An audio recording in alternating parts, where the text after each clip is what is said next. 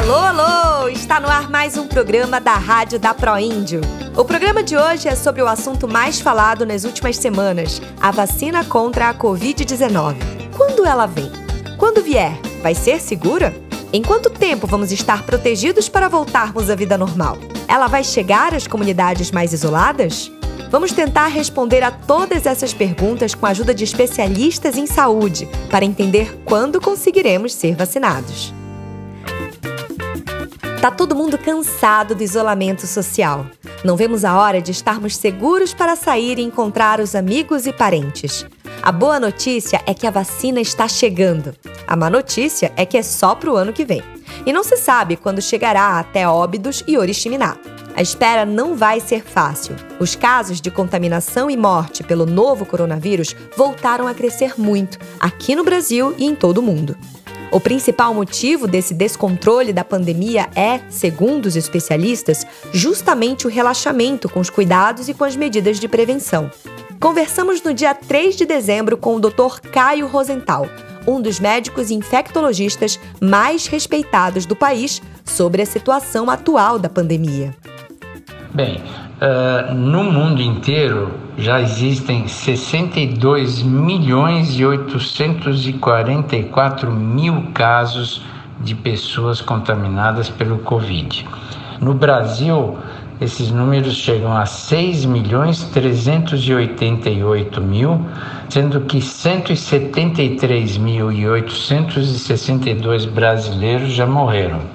Vale lembrar que o número de casos está subindo agora. Houve uma tendência para diminuir até no finalzinho de outubro, começo de novembro, mas uh, em função do relaxamento das medidas de prevenção, quando todo mundo já não aguenta mais, todo mundo acha que já pode ficar livre porque o número de casos está baixando, todo mundo já pode abaixar a guarda. Então, o que, que aconteceu? o número de casos começou a subir. Já houve mais aglomerações, houve mais pessoas celebrando, houve mais festas, houve mais encontros, houve mais relaxamento em relação às máscaras. Nem todo mundo acha que precisava lavar as mãos. Então não teve jeito. O vírus veio mesmo, é um vírus extremamente agressivo e oportunista. Ele aproveitou essa vacilada das pessoas e começou a aumentar o número de casos. Por isso, é muito importante reforçar as medidas de prevenção, principalmente o isolamento social. Não podemos desperdiçar todos os esforços que fizemos até agora. Precisamos continuar firmes por mais um tempo para estarmos todos e todas bem quando a vacina chegar. Até lá, muito cuidado, porque o vírus segue agindo e provocando a doença que pode matar a gente tem que lembrar sempre que não é porque vai chegar a vacina que a gente agora tem que relaxar as medidas de prevenção. A gente, como a gente não sabe quando essas vacinas vão chegar, uh, o Brasil é um país muito grande, até toda a população receber a vacina vai demorar, então uh, nesse intervalo pode haver ainda muitos casos de Covid e infelizmente ainda teremos muito, muitos óbitos. Então, não podemos, de modo algum, relaxar as medidas de prevenção. Ao contrário, a gente tem que evitar grandes aglomerações, evitar festas, evitar celebrações e mesmo uh, quando é ao ar livre, a gente não pode ficar pertinho um do outro sem uso de máscara. Então, essas medidas não devem ser relaxadas apenas porque a gente sabe que um dia vão chegar as vacinas vamos nos cuidar e vamos evitar mais mortes por aí. Desde que a pandemia se espalhou, o mundo inteiro está atrás de uma vacina. Existem inúmeras sendo testadas no mundo todo para garantir que todos e todas tenham acesso a vacinas seguras e eficazes. É o que nos explica o Dr. Caio. As vacinas que serão licenciadas, ou seja, autorizadas para uso na população, são extremamente eficazes e extremamente seguras. E é assim que tem que ser uma vacina, tem que ter eficácia comprovada, tem que funcionar, em outras palavras, e tem que ser muito segura, sem efeitos colaterais muito graves. E os órgãos que regulam isso, que licenciam a vacina, são órgãos extremamente sérios no mundo inteiro. Já existe bastante experiência para a gente poder contar com a certeza de que essa vacina é segura. Quer dizer, são órgãos reguladores é, muito rígidos e muito disciplinados. Então, não há motivos de preocupação, uma vez que essas vacinas estão autorizadas em outros países para serem usadas na população, porque são vacinas que já, se, já passaram por inúmeras fases e já foram uh, muito bem estudadas e as autoridades científicas se deram licença para elas serem uh, administradas na população é porque realmente elas são muito seguras. E só para lembrar, uma boa vacina, para ela ter bastante eficácia, ela tem que ter pelo menos 60% de eficácia. E a gente está percebendo que essas vacinas que estão sendo uh, importadas e que provavelmente serão adquiridas no Brasil, elas têm altíssima eficácia, ao redor de 90%, 95%. Então, uh, essas vacinas são muito bem-vindas e são esperadas com muita ansiedade. Uma vez que as vacinas que estão em teste sejam aprovadas, a vacinação vai acontecer em etapas.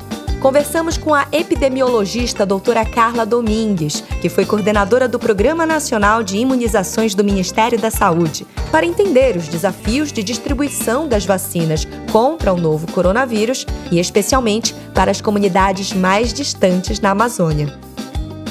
É, o desafio para fazer uma vacinação como essa é você conseguir vacinar o maior número de pessoas no menor prazo de tempo. Né? Porque quanto mais rápido nós vacinarmos a população, mais, tempo, mais rápido ela vai estar protegida e menos ela vai ter a chance de ter contato com o vírus e adoecer.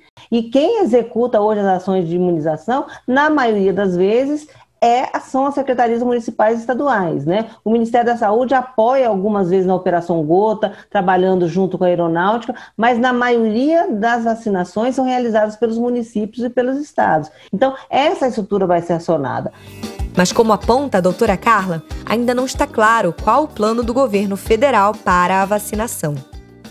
É, eu acho que é, é importante entender qual vai ser a estratégia que o Ministério da Saúde vai adotar. Né? Eu acho que a gente sai na frente de muitos países, porque nós temos dois laboratórios produtores no Brasil, né? A Biomanguinhos, né, que está fazendo um acordo com um laboratório privado, e Butantan, que está fazendo um acordo com outro laboratório. Então, nós temos a capacidade de, a curto prazo de tempo, de ter dois laboratórios nacionais que vão ter a capacidade de produzir vacinas. Então, no primeiro momento, a gente vai receber a vacina dos laboratórios estrangeiros, mas em curto prazo de tempo, esses laboratórios vão poder produzir a vacina.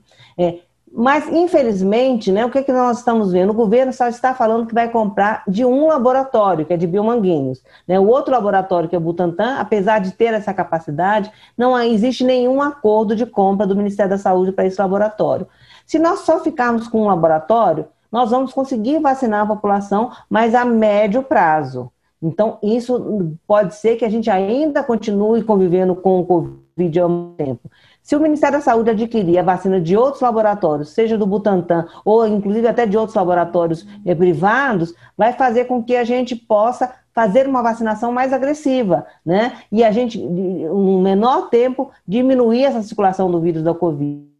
Então, o que a gente espera? Que o Ministério da Saúde ouse, né, do mesmo jeito que ele sempre fez com outras campanhas, né, e que a gente possa receber o maior quantitativo de vacina no menor curto prazo de tempo e para que essa campanha seja exitosa. A pergunta que todo mundo quer saber é: quando começa a vacinação e quando vamos voltar à vida normal? Fizemos estas perguntas tanto para a doutora Carla quanto para o doutor Caio. Eu não acho que nenhum brasileiro vai estar recebendo a vacina em janeiro. Né? Nós estamos entrando em dezembro e eu acho que em março essa primeira população mais vulnerável vai estar recebendo. Mas claro que desde que né, os, os dois laboratórios terminem a fase 3, apresentem os resultados promissores, dizendo que a vacina é eficaz e segura e que a Anvisa autorize. Né? Então, eu acho que a gente pode pensar numa vacinação ali no final de março, começo de abril.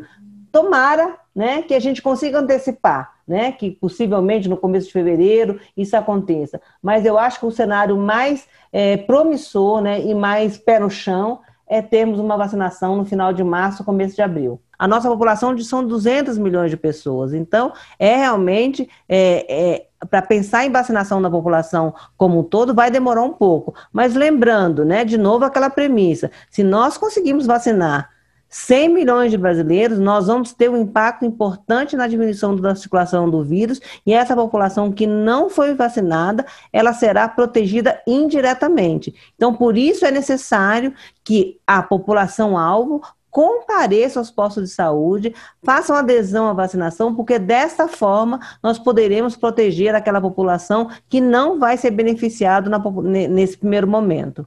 Na minha avaliação, eu acredito que só no final do ano que vem, no final de 2021, é que a gente vai ter uma quantidade de pessoas suficientes vacinadas aqui no Brasil para a gente ficar seguro.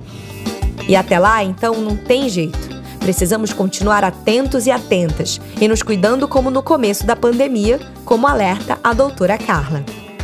É importante que a gente continue falando isso, né? Que independente de termos uma vacina, até que você tenha realmente a diminuição da circulação do vírus, e isso pode demorar mesmo durante a vacinação, que a população continue lavando as mãos, né? Usando álcool gel, mantendo o distanciamento e o uso de máscara. Essas medidas são fundamentais para que a gente possa proteger a pessoa, né, individualmente, mas principalmente que ela possa proteger o outro, né? Nós temos que pensar numa ação de responsabilidade social. Não adianta eu pensar só em mim, eu tenho que pensar no outro. E como é que eu penso no outro? É mantendo essas medidas né, de proteção coletiva, porque é dessa forma que a gente impede que o vírus se espalhe. E assim encerramos o programa de hoje. Qualquer novidade sobre as vacinas que impactem as comunidades, voltamos a falar aqui. Enquanto isso, não se descuidem das medidas de prevenção. Um beijo, até o próximo programa.